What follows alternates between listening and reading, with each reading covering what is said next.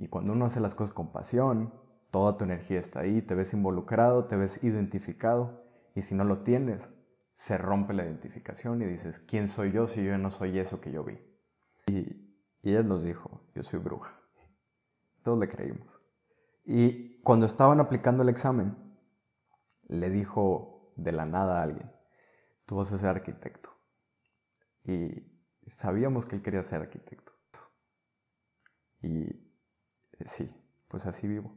Entonces tienen esta libertad de decir, eh, ve y explora. Y cuando quieras, regresa.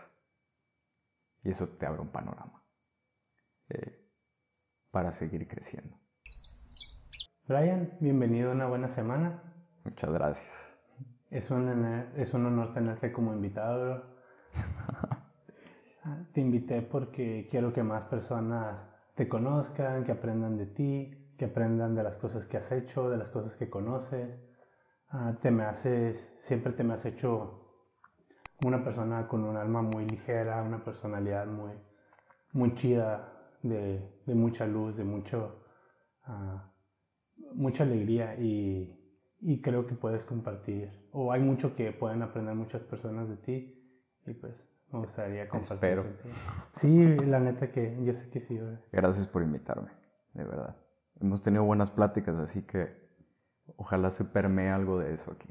Es la primera, es la primera de decenas de pláticas que vamos a grabar. No, no me refiero al futuro, me refiero de las que hemos tenido. tenido sí. Ah, es la primera que vamos a grabar. A ver, espero sea una interesante. Sí, yo estoy 100% seguro que sí. Démosle. Brian, ¿qué es lo que más te emociona en este momento? Me emociona estar aquí y verte. Eso me emociona. Muchas gracias. Teníamos rato sin hablar, ¿no? Alguna vez me visitaste en, la Ciudad de México. Yo creo que hace como dos años. Sí, estuvo muy padre.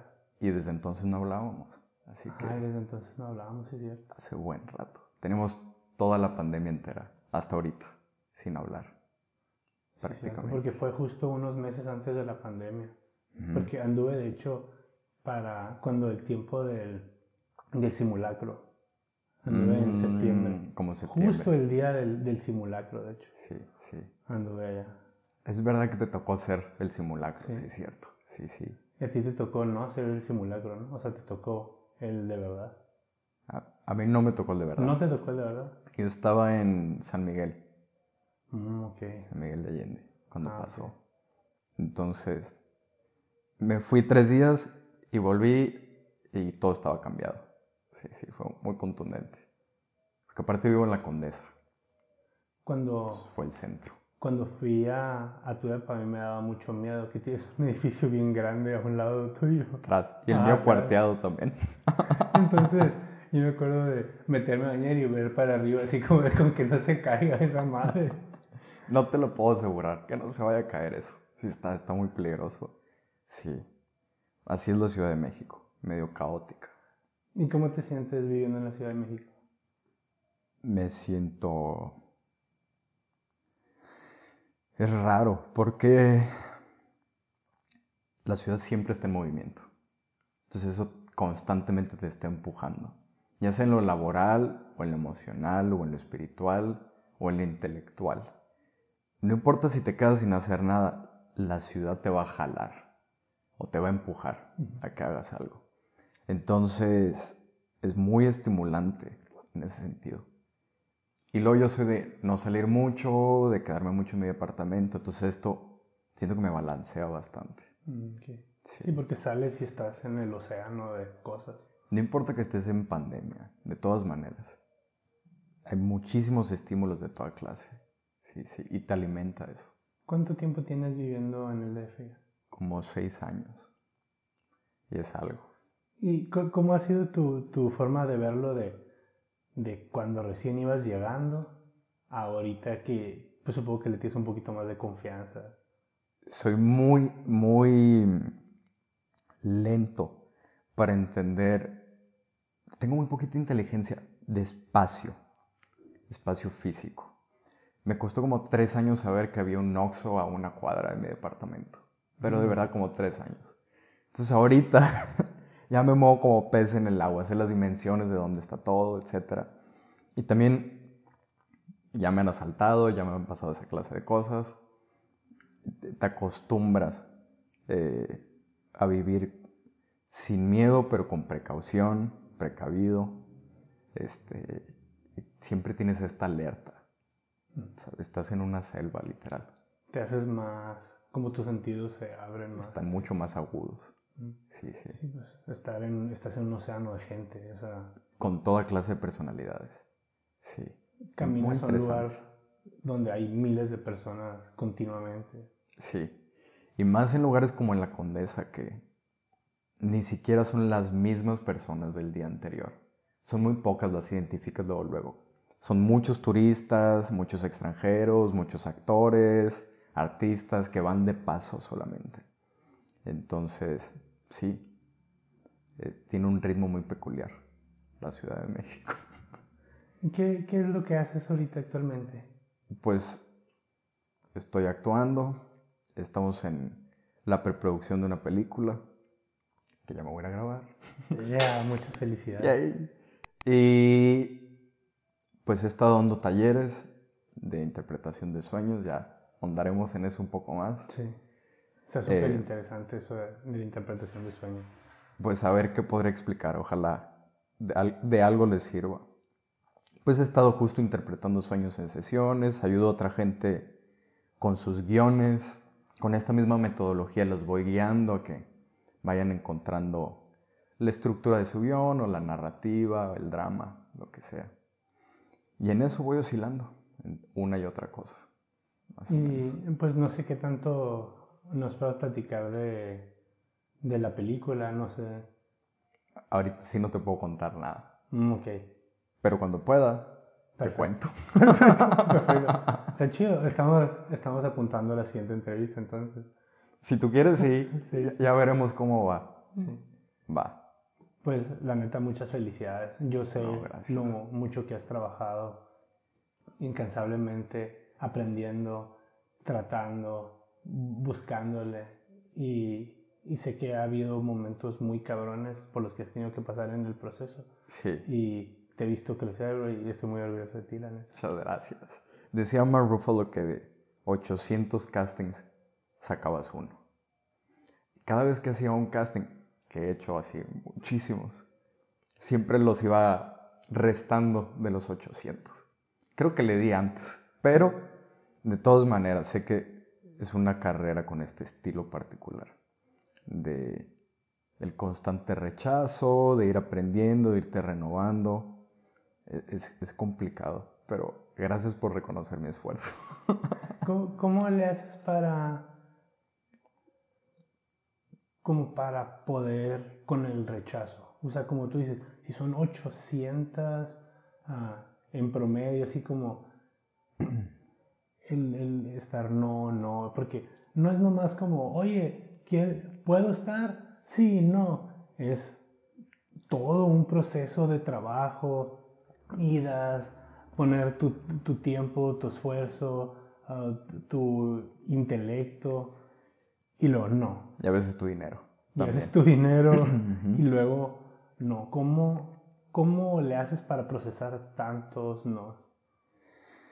Eh, lo difícil, aparte de todo lo que acabas de mencionar, es que no, y varios actores lo dicen, no hay un producto, el producto eres tú. Es cuando está el rechazo, a quien están rechazando es a ti. Es muy complicado porque he tenido la suerte de ser castinero también. Y a veces no quedan los actores no por el talento, sino por alguna cosa del perfil o de la edad o porque no, no machas bien con el otro actor en perfil. Es muy, muy, muy complicado y muchas variantes. Entonces, al inicio sí pesa muchísimo. He tenido varias crisis por eso, no te voy a mentir. No he salido ileso, mm. ¿sabes? Eh, pero lo que he ido aprendiendo con el tiempo es a separar, a tener un ahorro de energía. Creo que tengo mucha mejor conciencia de cuándo y cómo gasto mi energía. Eh, en qué nivel del proceso de castings entrego qué tanta energía y tanta preparación. A lo mejor si es el primer nivel de un casting, sé que lo primero va a ser el perfil físico. Entonces voy a, voy a echarle ganas suficiente para que vean lo que puede haber sin desgastarme tanto. Mm. En un segundo ya le daré más y en el tercero ya me prepararé con todo, como si fuera para un mm. proyecto. Y de esta manera me, he estado, me ha funcionado mucho más. Hay menos desgaste. Eso. Las, el, control de tus expectativas juega un rol, me imagino, también en, la energía en la que, se consume. En... Sí. Justo. Em, es más doloroso cuando la expectativa es más alta. Entonces, si tomo el proceso de casting, por decir, como una oportunidad para actuar y para explorar, más allá que para conseguir el trabajo. Mm, Entonces disfruto el propio proceso. Y, ¿sabes? A veces dicen esto de las manifestaciones, que cuando uno quiere algo, tiene que estar justo en la línea de quererlo, pero sin tener miedo de no tenerlo. Mm. Si tienes miedo de tenerlo, no lo vas a conseguir. ¿Entiendes?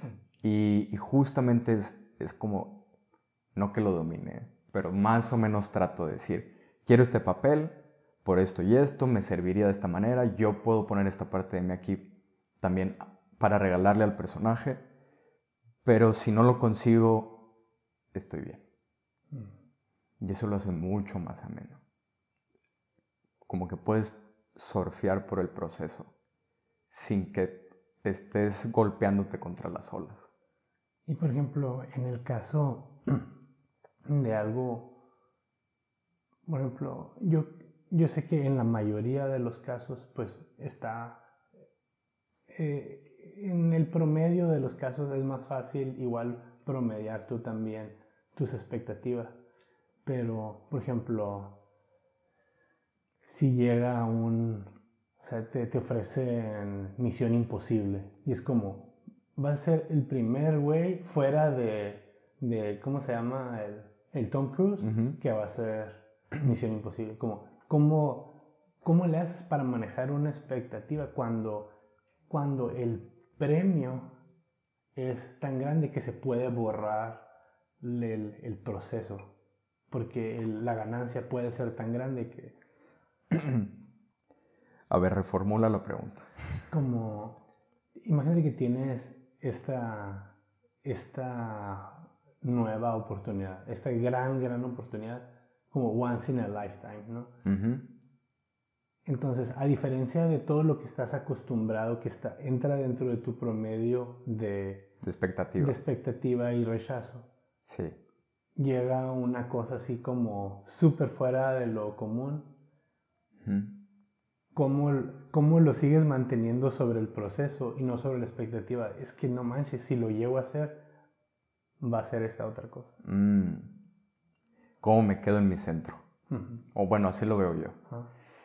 Eh, pues es que es el dilema del artista, la verdad. Uno tiene que serle fiel y ser honesto a su propio proceso. Pero eventualmente eso tiene que llegar a un público. Y si y un artista tiene que comer.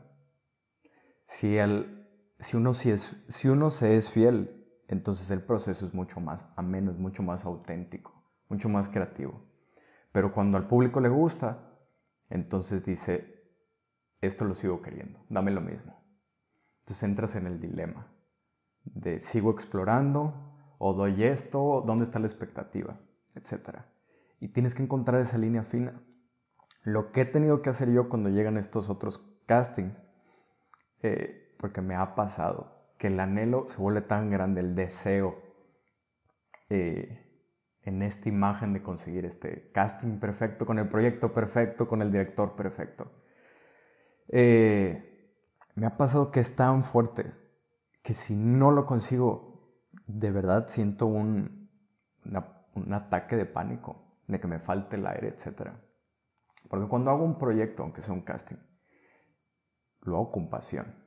Y cuando uno hace las cosas con pasión, toda tu energía está ahí, te ves involucrado, te ves identificado, y si no lo tienes, se rompe la identificación y dices, ¿quién soy yo si yo no soy eso que yo vi?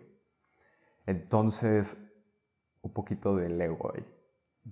Entonces, es lo que te decía un poquito antes, de decir, esto estaría muy padre si es para mí. Si no es para mí, el proceso me va a dar lo que yo necesite para cuando llegue lo que sí es para mí. Entonces una línea entre permitirme eh, abrir mis expectativas, seguir curioso, seguir abierto a tener más allá de lo que solo conozco, pero a la vez desapegado. Para mí, yo sé que a otras personas les funciona pegarse demasiado. Yo he aprendido que entre más desapegado estoy, menos sufro. Brian, ¿cuándo o cómo descubriste que querías ser actor? eh, that's a funny one. Por ejemplo, y, y, me gustaría expandir un poquito en eso porque yo creo que todos los niños queremos ser actores en algún momento. Mm. Entonces, yo creo que es algo natural de ves personajes en la televisión, te das cuenta que es un trabajo, hay gente que hace eso y le pagan. Sí. Y dices, wow, yo quiero hacer lo mismo. Ajá. Entonces, en el proceso de tu vida, todos se van yendo a, a otras cosas. Sí. Y son pocos los que se quedan. Todos quieren ser artistas. Entonces, ¿cómo, cómo fue ese proceso para ti? Pues yo, yo no. Yo quería ser papa. Mm. No sé por qué, pero cuando yo era niño como que la máxima figura de autoridad, porque crecí en una familia muy católica, yo decía, pero era un niño con, con sueños altos. Entonces yo decía, yo no quiero ser un padre de una iglesia, quiero ser papa, Mm. por alguna razón. Pero luego, luego se diluyó eso. Cuando veía, no teníamos cable en la casa y veíamos Canal 5 y esas cosas. No sé si existe todavía. Sí, sí. y, y veíamos eh, las películas que salían ahí. Y siempre existía este anhelo en mí de decir, yo quiero eso. Pero como que lo ves muy platónico, muy inalcanzable. Y aparte la gente te lo dice. Mm. Pero no lo externizaba. Pero, ¿te acuerdas de esos exámenes que ponían como enlace, se llamaban? A mí no me tocó hacerlos, pero sí. Si sabes más o menos. Para evaluar al alumno y a la escuela más o menos. Fue alguien cuando estaba en quinto, sexto y primaria. Y te lo ponía una señora de la secretaría, no te lo ponía nadie de, nadie de la escuela. Y llegó esta señora sumamente alta, con el pelo chino hasta la cintura, así. Y, y ella nos dijo, yo soy bruja. Todos le creímos. Y cuando estaban aplicando el examen, le dijo de la nada a alguien, tú vas a ser arquitecto. Y sabíamos que él quería ser arquitecto. Y dijo, es que yo estudié, no me acuerdo, tal carrera y una maestría en no sé qué cosa. Y por el movimiento físico y porque soy bruja con la energía, puedo decir que van a ser de grandes. Y así le dijo a cada uno. Y yo me estaba muriendo por saber. Entonces llené todas las bolitas, esas que son de opción múltiple. Llené las bolitas al azar. Y lo entregué y le dije, ¿yo qué voy a hacer? Y me vio y me dijo, "Mm, está difícil. Y sacó una pelotita de la bolsa. Y me dijo, juega con ella. Al final te digo. Y al final le pregunté, ¿qué voy a hacer? Y sin dudar un segundo me vio en los ojos, me apuntó y me dijo, tú vas a ser actor de películas. Jamás. Y más allá de... Se lo pudo haber dicho cualquiera, pero resonó en el anhelo interno que mi niño traía. Y es como si lo hubieran dicho en voz alta por mí, por primera vez. Y no hubo duda. Este, desde ahí no me lo pude quitar de la cabeza. Y más que querérmelo quitar y que estuviera seguro ahí, eh, sa- sabía con certeza que esa era una señal de que ese era mi camino. Y así supe. Está muy bonito. está, está, es extraño, pero muy bonito. Está extraño, pero así es mi vida. ¿Tú sabes? La neta está, está muy raro. Ah, ¿Qué te voy a decir? Sí, o sea, la neta, pero, No hay comentarios. pero es- esa es otra cosa muy curiosa de ti. Es, tienes, tienes una vida bien extraña.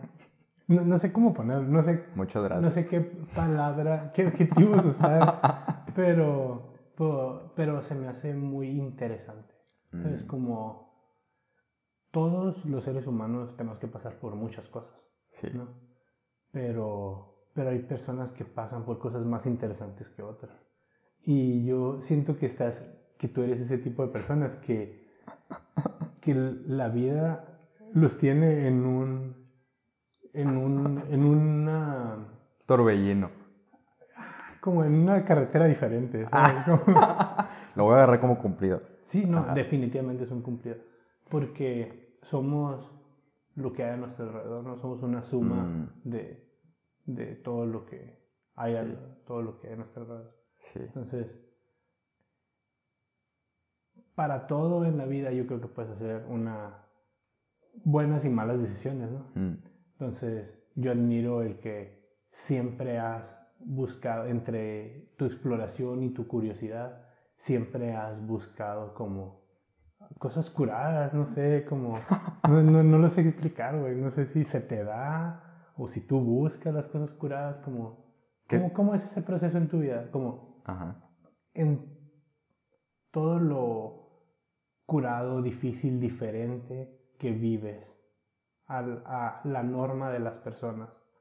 Pues, ¿cuál es la definición de cosas curadas?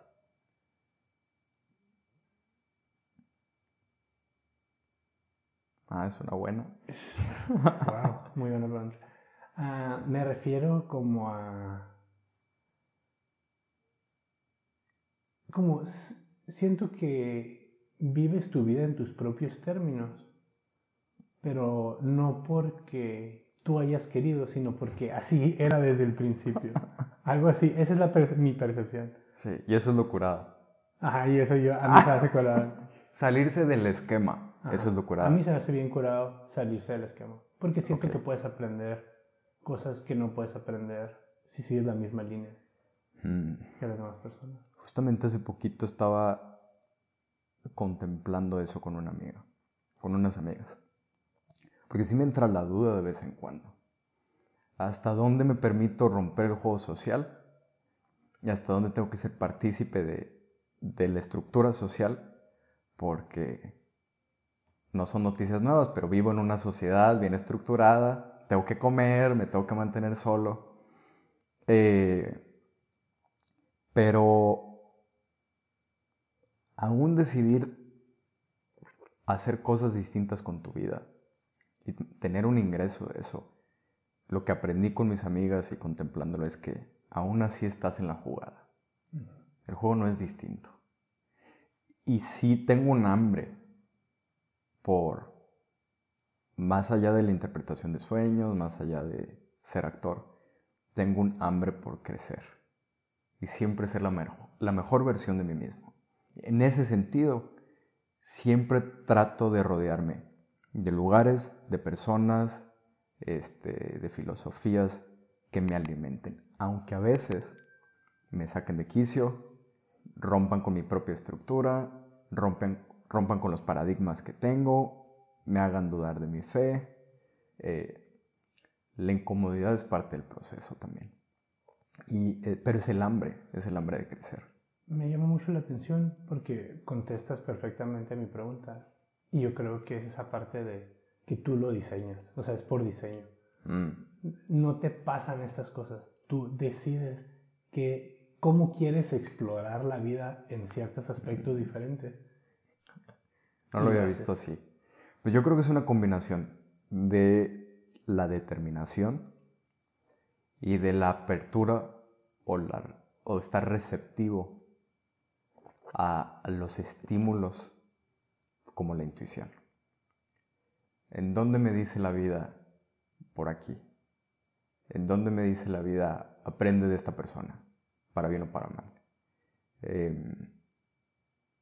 es, ese constante, sí, estar constantemente recibiendo esto y con la determinación de crecer, es esta combinación. Eh, es que no sé, por dentro no lo veo como yo voy diseñando por dónde va mi vida. La verdad, sí era así antes. Me da muchos madrazos la vida. Me apaciguan luego, luego. Entonces, he tomado esa postura de decir, a ver, quiero crecer. ¿Qué hay para mí enfrente?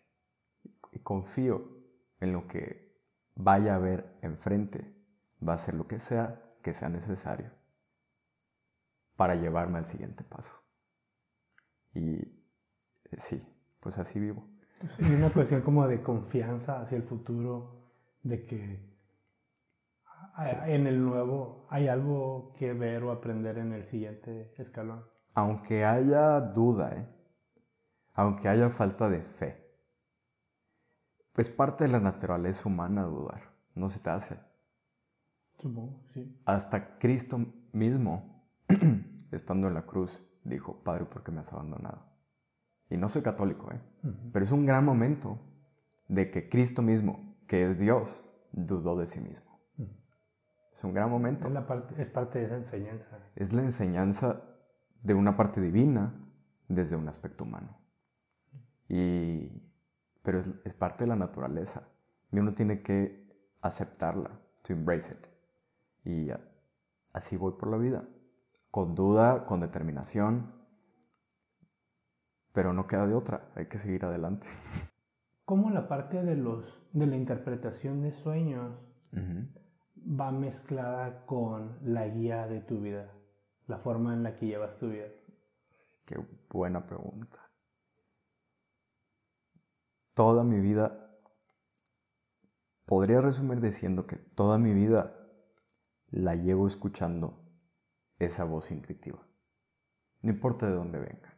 Si es de personas, si es de un libro, si es de señales, si es de, no sé, eh, una meditación pero sí principalmente se maneja por los sueños. Eh, em, habría que explicar qué son los sueños entonces un poco, mm. que si no... Sí, por favor. Todos van a estar confundidos.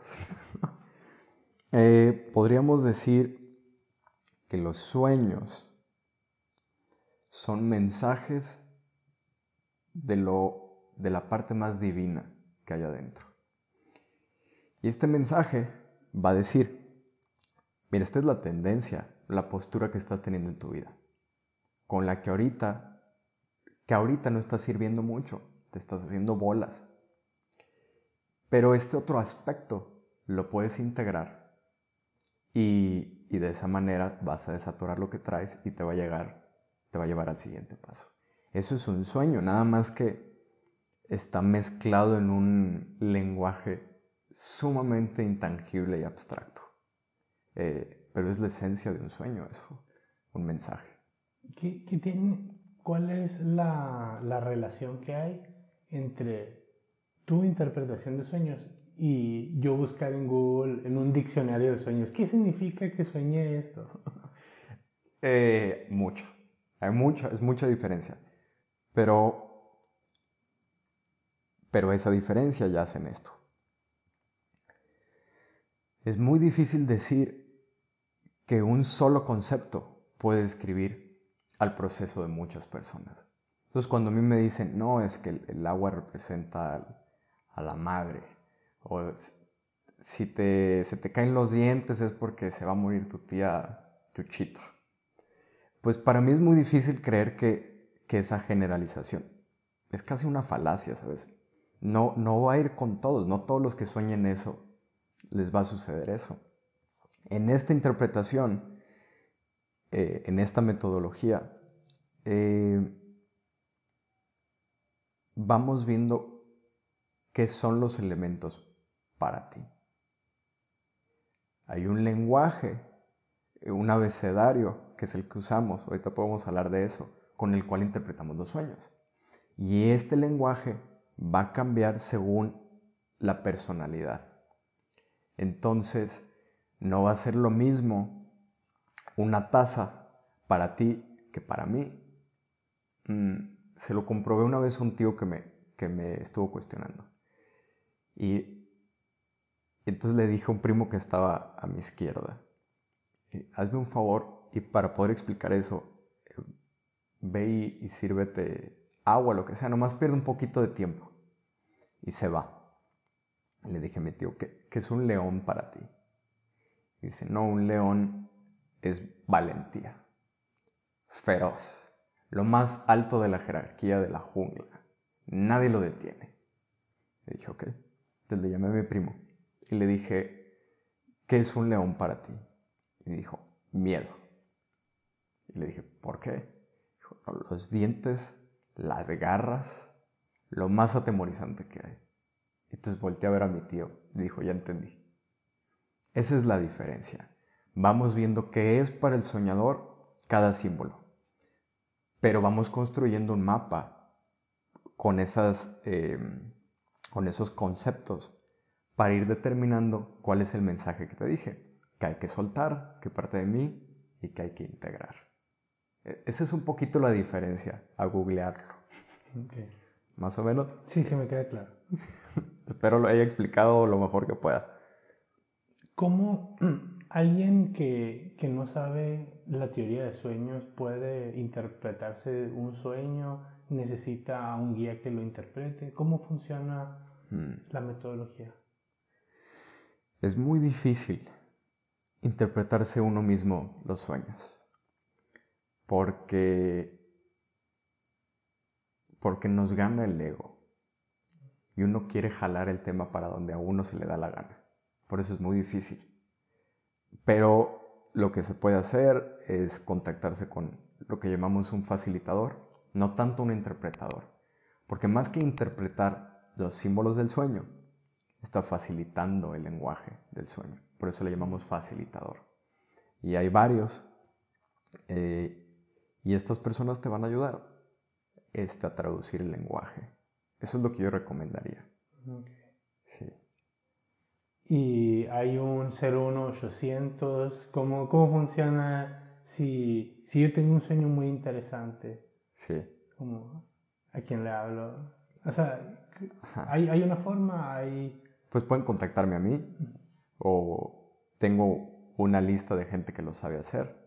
A lo mejor podemos dejar ahí mis redes sociales o lo que sea y ahí se pueden contactar. Creo que eso sería lo más fácil definitivamente vamos a poner en, en, la descripción los links de Brian, tanto de su persona como de lo que hace y cualquier cosa se pueden comunicar con él.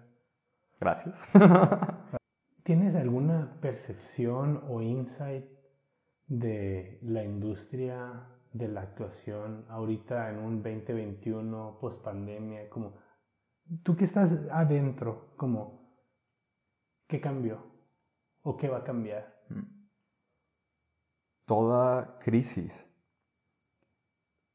para ciertas personas es una oportunidad para otras. Eso siempre ha sido una verdad. Eh, aún en las grandes guerras que hubo, siempre había gente haciéndose más rica y gente haciéndose más pobre. Eh, y la actuación en ese gremio en particular es un gran momento.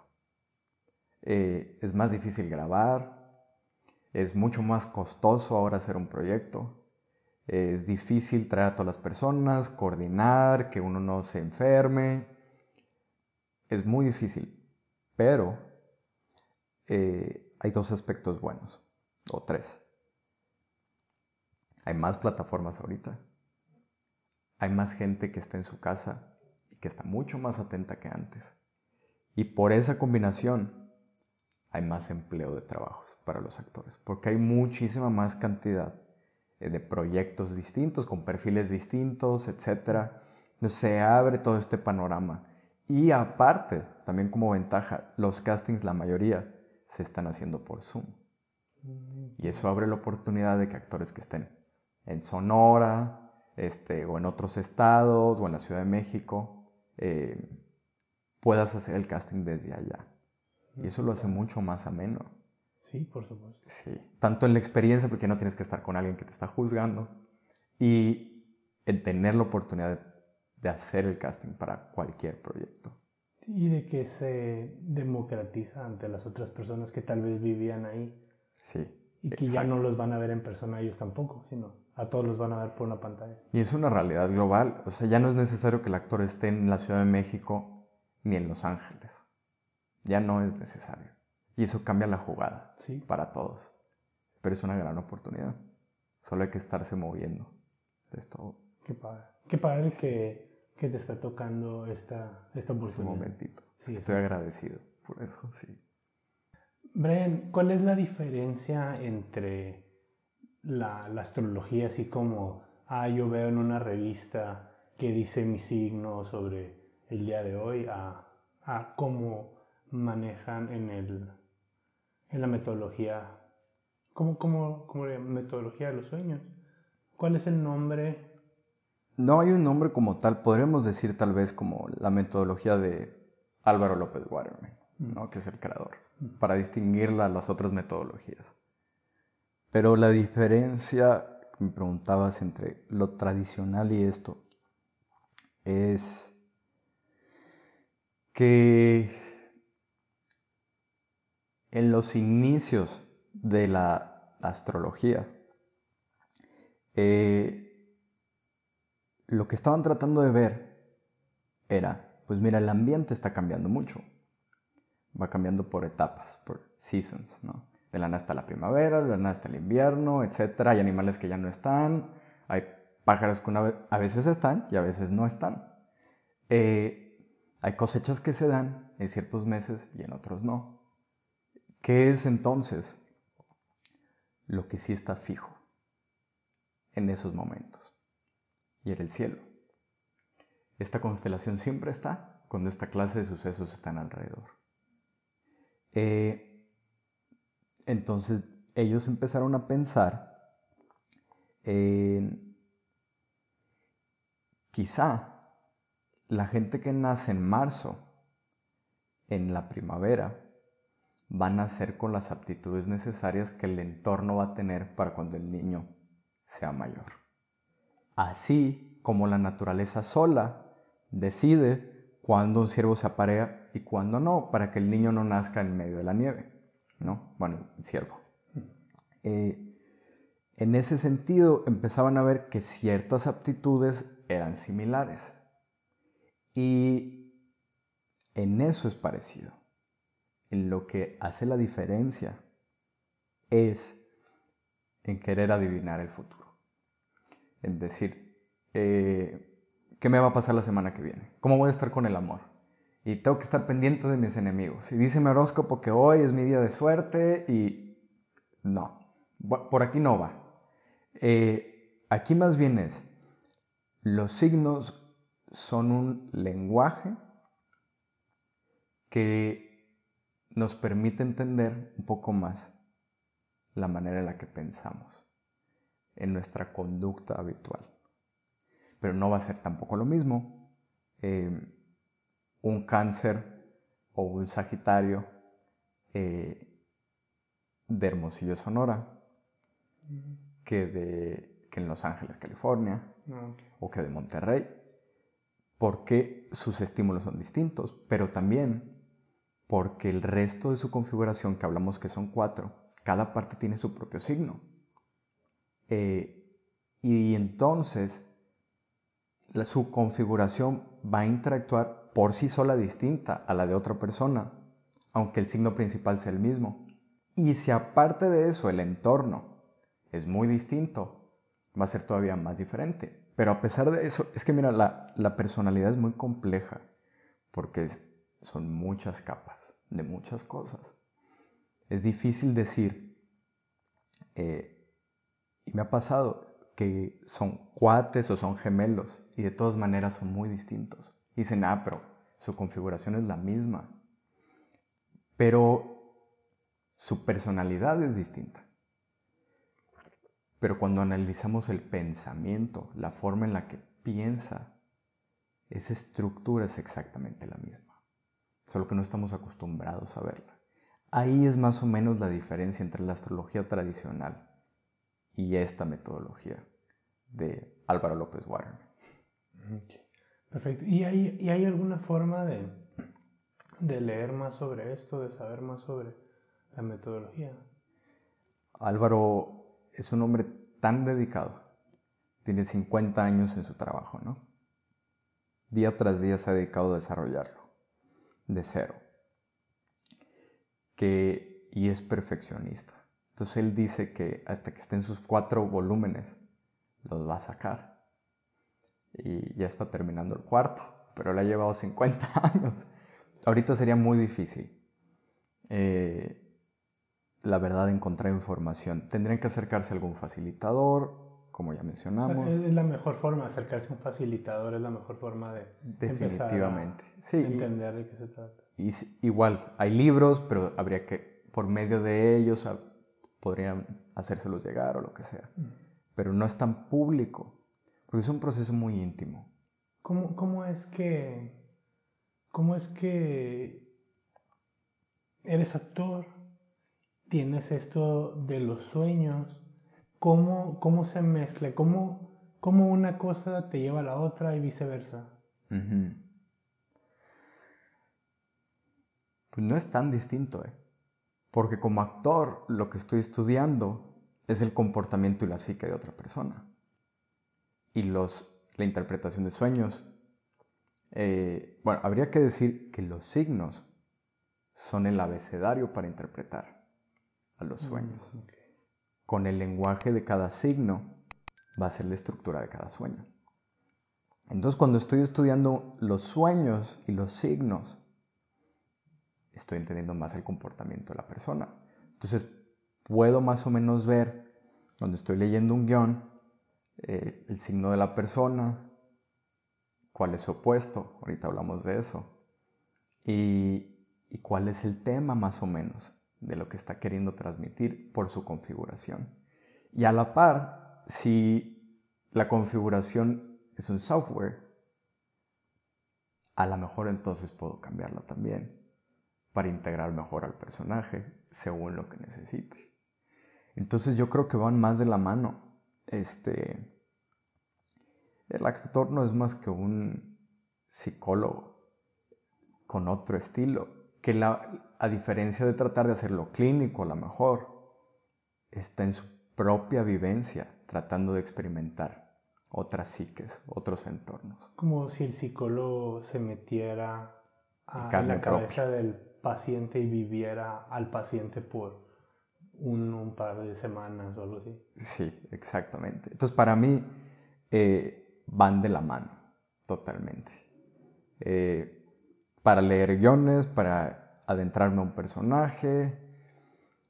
Pues es que si te fijas también, los pensamientos son todo, aunque son lo más intangible. Los pensamientos se transmiten en todo lo existente. Y entonces estudiar el pensamiento humano me ayuda en cualquier área. Yo, tú sabes, yo era muy malo para la escuela muy malo. Pero luego me di cuenta que no era el estilo con el que yo podía entender las cosas. Fue después, ya más grande, que empecé a retomar mis libros de biología y de ciencias, etc. Sabiendo, ahora sí, este, este lenguaje. Y yo poder decir, ah, mira, este autor me está tratando de comunicar esto ah, Maquiavelo, el príncipe me está tratando de comunicar esto. Ya lo puedo entender, ya puedo leer a Skinner, o puedo leer a Freud, o puedo leer a quien sea, a, Maturana, quien sea, pero entendiendo su pensamiento, sin hacerme bolas con todo lo que me están tratando de decir. Entonces hasta en eso me ha ayudado. Entonces van muy ligados. Está, está muy, muy, muy curado. ¿Y cómo, por ejemplo, ahorita decías, estoy natural, soy naturalmente Leo, pero estoy configurado como Géminis? ¿Cómo, sí. ¿qué, ¿Cómo funciona esto de la configuración? ¿Cómo, ¿Cómo es que te configuras como otro, otro signo? Y, yo creo que puedes explicarlo del contrario también. Lo del opuesto. Lo del opuesto. Pues... Mira, si te fijas, toda la naturaleza em, repite una secuencia numérica. ¿Te has dado cuenta de eso? No importa. Sí, ¿qué, fue eso? no sé. O sea, no, no es como que ando viendo números en la naturaleza. no, pero están ahí. Ajá, sí. ¿No? Eh, para que una flor se dé como se da, o un árbol se dé como se da. Hay cierta geometría, pues. Hay cierta geometría, y ahí ah, ya hacen números. Pues eso es verdad hasta para un copo de nieve. Aún en su estructura hay una base numérica. Y si toda la naturaleza es así, ¿por qué habría de ser distinta nuestra psique? Todo es así, entonces ¿por qué nuestros pensamientos no siguen una secuencia también? Pues es que sí la siguen. Y, y van a ser estos estilos del 1 al 12 como los signos. Y con esta combinación de cuatro formas, entonces nos vamos a, a desarrollar en el pensamiento y esa es la base de nuestro cimiento. Ahora, eh, hay, una, hay una cosa que le llaman la ley de los opuestos. Y es muy sencilla. Eh, el pensamiento humano solo tiene la habilidad eh, de pensar en opuestos. Al menos de que ya te pongas a racionalizar. Pero en primera instancia así es. Te doy un ejemplo. Si gastas muchísimo dinero me conoces bien. no lo digo por, exponerte. si gastas mucho dinero eh, y eso no te, te está trayendo malas consecuencias, va a haber una exigencia desde adentro que te dice tienes que cambiar. Y en primera instancia, lo que piensas es, si gasto mucho, voy a ser ahorrador. Si soy muy liberal, tengo que volverme más conservador estos aspectos van en un contraste de casi 180 grados, blanco y negro, porque así funciona la mente. El balance es mucho más difícil, no que no se pueda, pero es mucho más difícil. Los signos son exactamente así. Los signos, eh, si le sumas o le restas 6, eh, porque son 12, vas a llegar al opuesto. De esta manera, Virgo y Pisces corresponden a natural y opuesto, uno del otro. Libra Aries. Escorpio Tauro, Sagitario Géminis, Capricornio Cáncer, Acuario Leo. Esos son los opuestos. Y sus funciones van a ser contrastantes una de la otra, van a ser completamente distintas. Si una es muy receptiva, la otra es cero receptiva y es mucho más de acción, de hacer. De esta forma se balancean. El cerebro entonces tiene la capacidad de poder seguir al opuesto de esta configuración. Estos cuatro signos pueden irse al opuesto y ser otra secuencia numérica completamente distinta. Y es en la oscilación de ambas donde uno encuentra el balance, como uno se desatora. Eh, los, los sueños entonces es lo que nos van diciendo. Ah, tienes que ser un poquito más como tu natural. Ah, ahora un poquito más como el opuesto. Ahora un poquito más del balance, ya te pasaste. Mm. Y y en esa oscilación vamos trascendiendo. El reloj de péndulo. Que, estos relojes van de un lado al otro y genera la energía para que gire el reloj. Es una metáfora para decir, el lado izquierdo representa lo opuesto o el natural y el otro lado va a ser el contrario, ¿no? Opuesto y natural. En la vida vamos yendo de un lado a otro consciente o inconscientemente. Y cuando van suficientes veces, el reloj va a dar una vuelta. Si el péndulo se queda atorado, ya no hay energía y no da vuelta. Y que dé el reloj una vuelta es la trascendencia. Siempre la trascendencia va a estar ligada a la unión de los opuestos, al balance la unión de estas dos energías.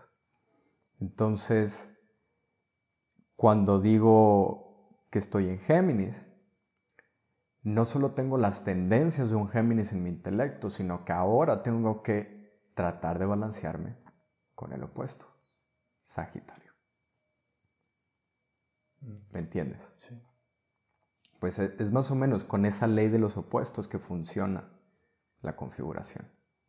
Me llamó mucho la atención lo del péndulo y me puso a pensar en el caminar, como mm. el simple hecho de caminar como mantienes este balance de primero pongo todo mi peso hacia la derecha, todo mi peso hacia la izquierda y lo vas haciendo como uno y uno y uno y eso va haciendo como... Tu cuerpo es, es un ejemplo. Tu cerebro se divide, se divide en hemisferios. Tu propia energía, hay una energía masculina y femenina. Tienes lado izquierdo, lado derecho y ahí también existe el balance, totalmente. Entonces, son leyes naturales al final. Em, sí, eso es. La verdad está muy, muy interesante. Esperemos que ya se termine el cuarto libro, el cuarto tomo. y pueda salir a la luz. Y pueda salir a la luz para, sí. para, para aprender más, ¿no? que, que muchas más personas tengan acceso a esa información. A esa información yo creo que toda la información es importante, pero hay cierta información, por ejemplo, como esta, que tiene que ver, como tú lo decías, de trascendencia. ¿Cómo, mm.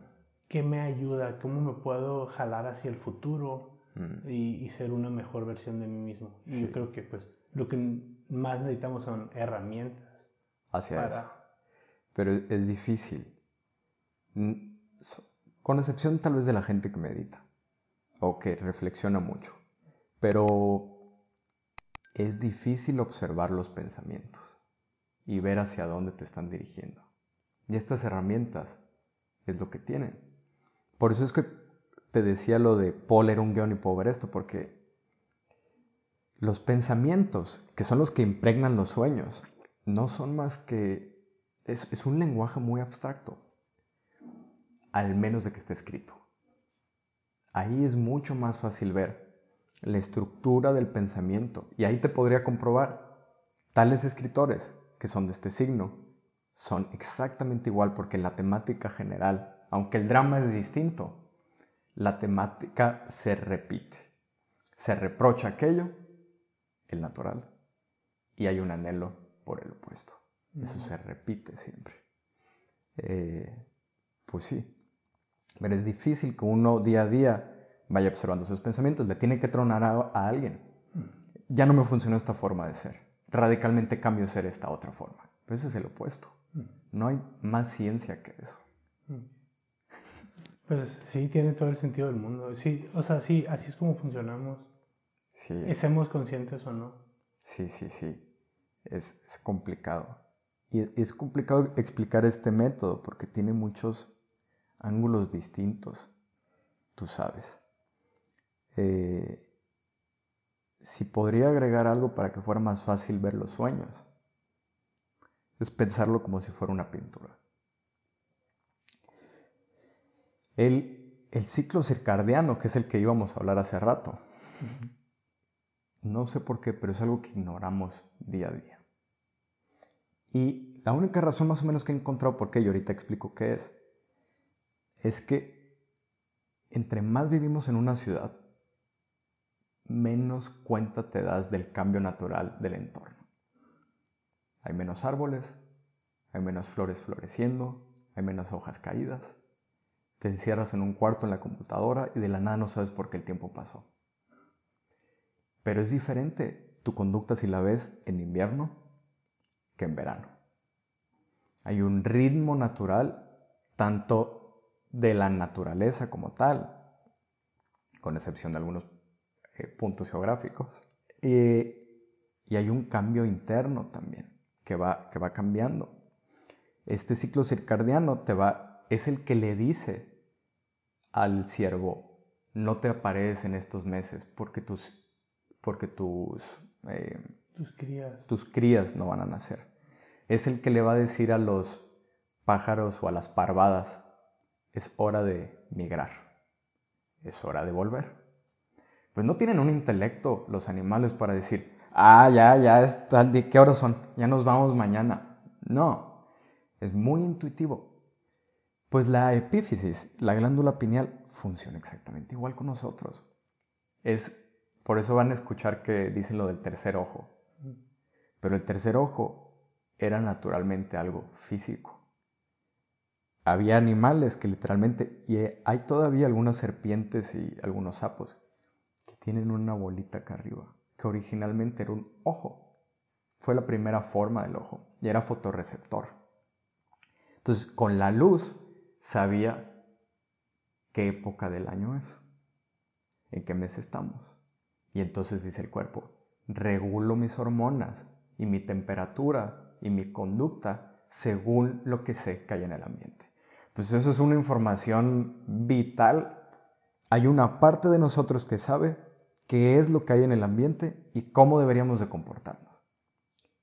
Pero, ¿cuándo lo escuchamos? Pues eh, esta, este epífisis se fue yendo hacia adentro hasta que quedó en el medio del cerebro. Eh, y, pero funciona a través de las células y todo, con fotorreceptor. La misma luz le va a decir a tu cuerpo, es hora de soltar melatonina para que te duermas, es hora de subir esto para que tengas estrés en el cuerpo y te pongas a trabajar. Eh, pero lo vamos rompiendo, rompemos los ciclos naturales. Pues esta parte que es receptiva de nosotros es la glándula pineal. Ahí eso es lo que llamamos intuición, escuchar los ritmos naturales, como la naturaleza, como los pájaros. Ahora, eh, esa parte de nosotros, si escucha, a esto es lo que va a ver en el ambiente, compórtate así, esto ya no está funcionando. Es como el tema de una pintura. Pues el tema de una pintura es muy abstracto. No va a decir el pintor, ah, tengo esta sensación que quiero poner en la pintura. Pero no hay forma.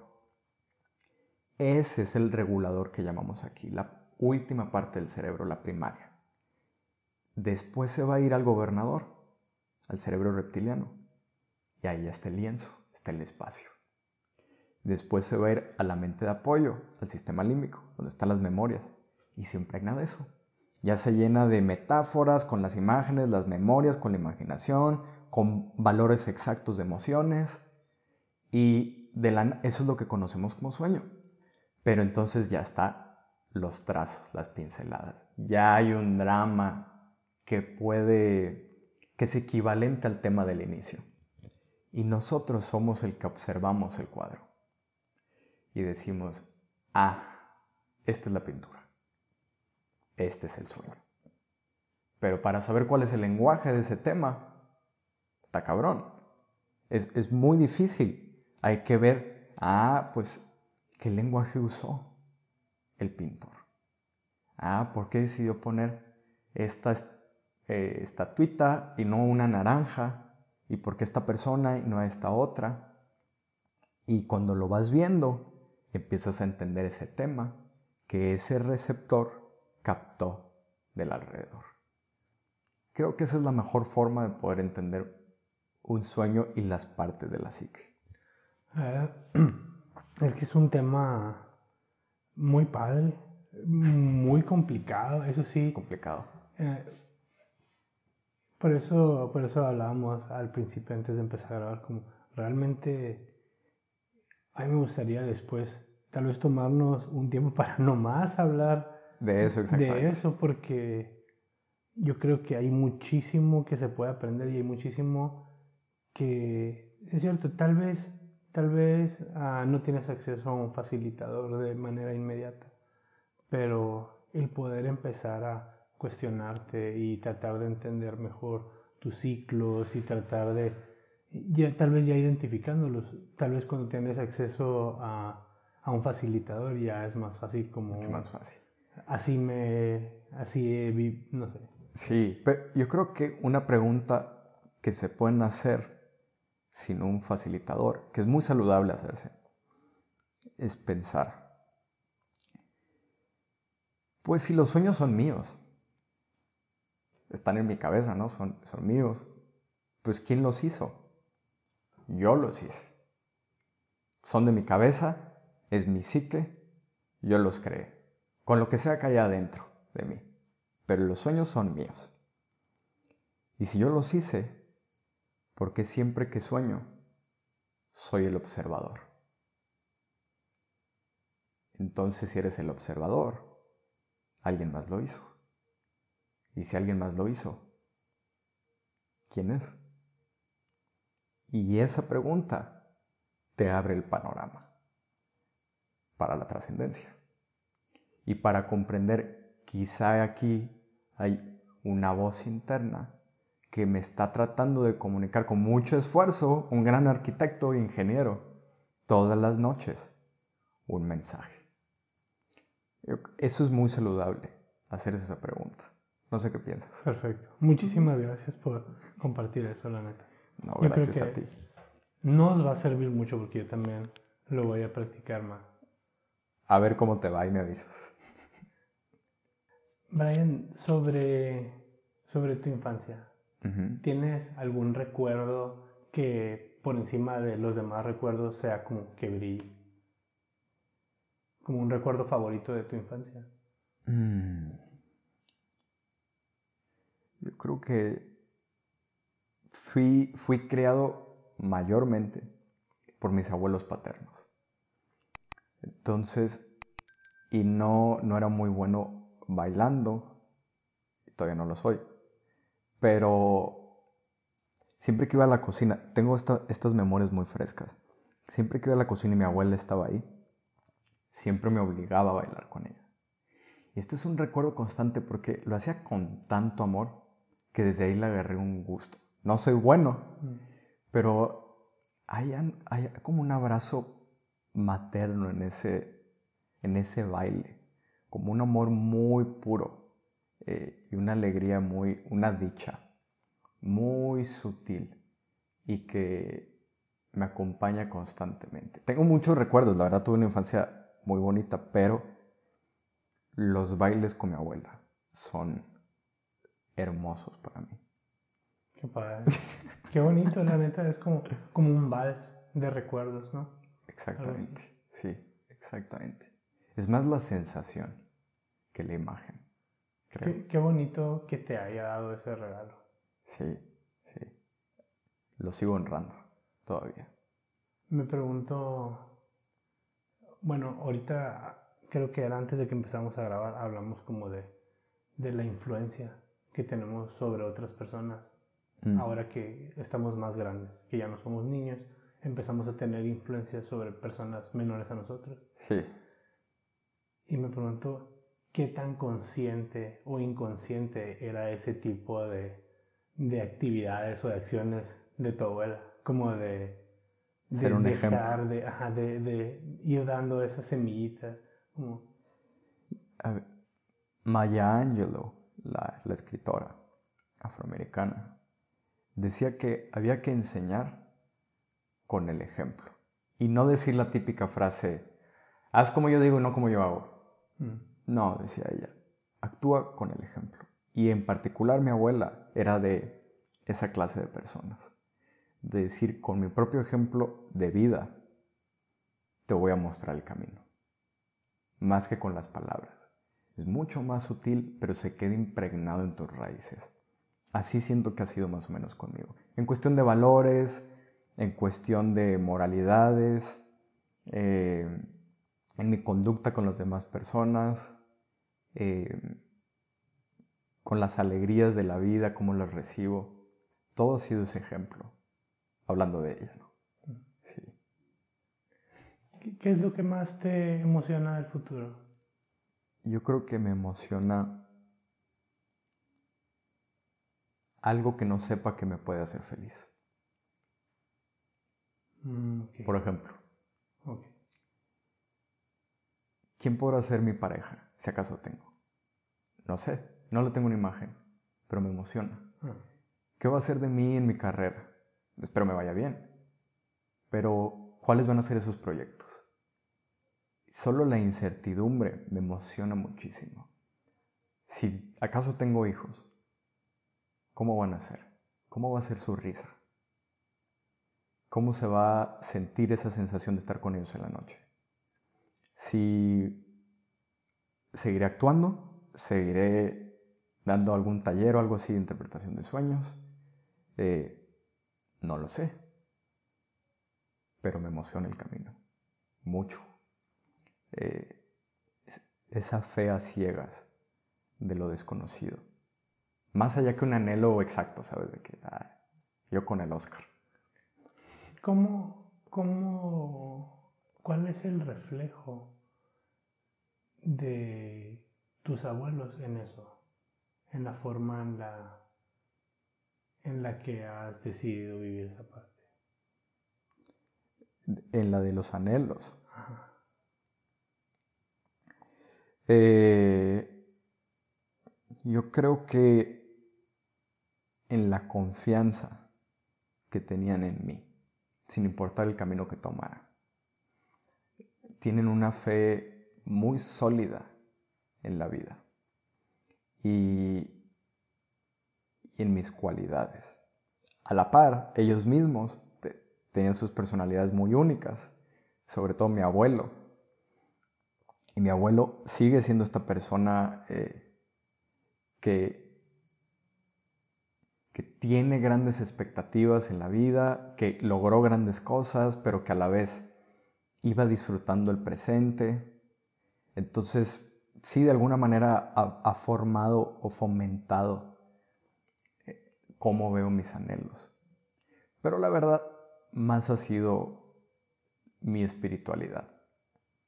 Pero ellos me han dejado salirme del camino espiritual que ellos me ponían con mucho amor, la verdad, nunca tuvieron resistencia. Entonces tienen esta libertad de decir, eh, ve y explora. Y cuando quieras, regresa. Y eso te abre un panorama eh, para seguir creciendo. Entonces en ese sentido, eh, me han aportado mucho, con el ejemplo y con la apertura a la exposición, más o menos. Ok, sí, qué bonito. siempre, se me hace muy bonito como el impacto de, la familia, el impacto... Mm. Y pues tú sabes que la familia no necesariamente tiene que ser biológica, puede ser... La mayoría de mi familia no es, biológica. Sí, yo creo que la mía tampoco.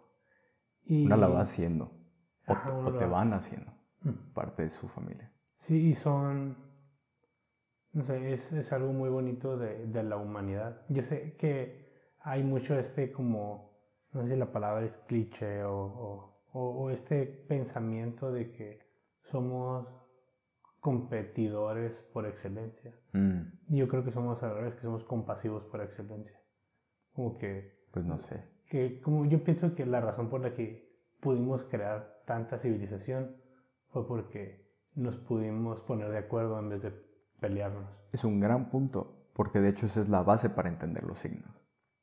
La propia existencia de los signos es que las diferentes cualidades y tendencias y funciones que tienen juntas nos hacen una gran sociedad. Porque si te fijas, no somos nada buenos, o sea, en sentido biológico. Nuestra piel no es fuerte, el pelaje no es lo suficiente para los rayos del sol, tenemos ojos bien sensibles que casi no ven. Estamos muy limitados físicamente. Pero ¿qué sí tenemos? Y tenemos la unión social, la creación de esta estructura. Pero si todos fuéramos de un solo tipo, nos limitaríamos. es la diversidad, la diferencia en unión, lo que hace que constantemente estemos aprendiendo unos de otros. Entonces, estoy sumamente de acuerdo contigo. Muy de acuerdo.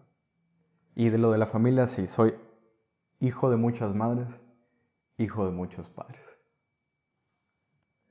Yo creo que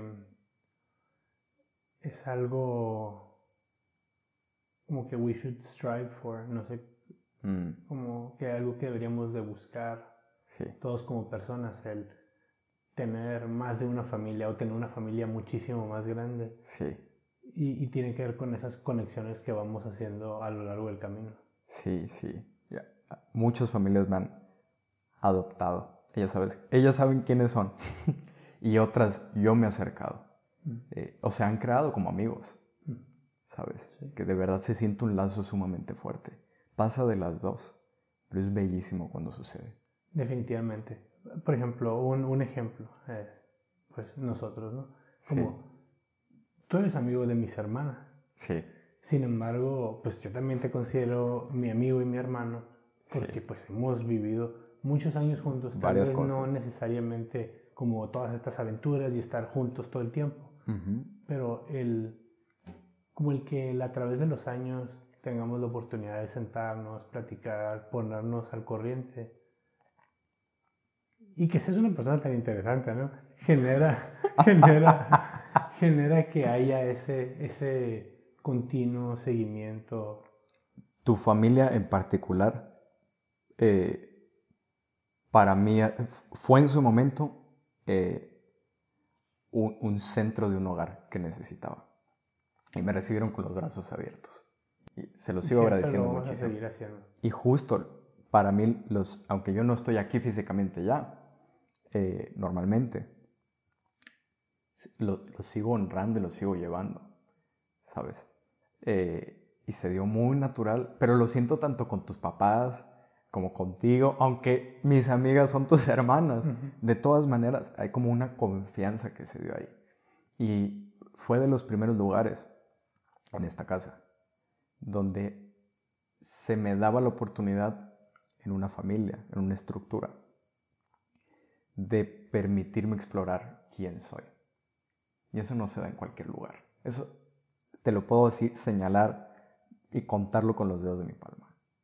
Únicos esos lugares que eventualmente me sirvieron para proyectarme así en la sociedad, pero desde un lugar seguro. Entonces, muy agradecido. Qué bonito poder ser parte de tu proceso. Definitivamente lo son. Sí, gracias. Muchas gracias por darnos la oportunidad de ser parte de, de tu vida y de tu proceso. Y, y ustedes por permitírmelo también. ¿Cómo te imaginas el futuro a 10 años? A 10 años, eh, me imagino con una carrera más sólida. Me imagino con en los inicios de una familia, lo que sea que eso sea. Mm. Eh, y me imagino que voy a estar mucho más asentado en quién soy y en qué busco. Como que ahorita los proyectos yo los jalo, ¿sabes? Sea una película, sea una serie, tú sabes, yo las empujo. Es como esta juventud todavía, de vamos a experimentar, vamos a empujar, vamos a lograrlo. Pero siento que en estas etapas de desarrollo naturales, llega este momento donde dices, me voy a detener, ya empujé lo suficiente, me toca recibir o me toca estructurar esto ahora. Más o menos ahí es donde me veo en 10 años. Excelente. Así, súper abstracto. No, está muy bien. es, pues no, no estamos adivinando el futuro tampoco. es lo que menos trato de hacer. ¿Y cómo te imaginas el futuro en 50 años? 50 años. Yo sé que es una pregunta muy Muerto. absurda, pero Ajá. muerto de plano. No. eh, ¿Cuántos años tienes? casi 25. Entonces estamos hablando de 74, 70. 75 años. No está tan mal. Ajá. Eh, promedio. Vas a llegar, yo creo que con mucha salud. Si sigues cuidándote y sigues haciendo, si sigues cuidando el vehículo, yo creo que te va a durar más de 75 años. Brian, ¿tienes alguna frase favorita? Yo creo que sería...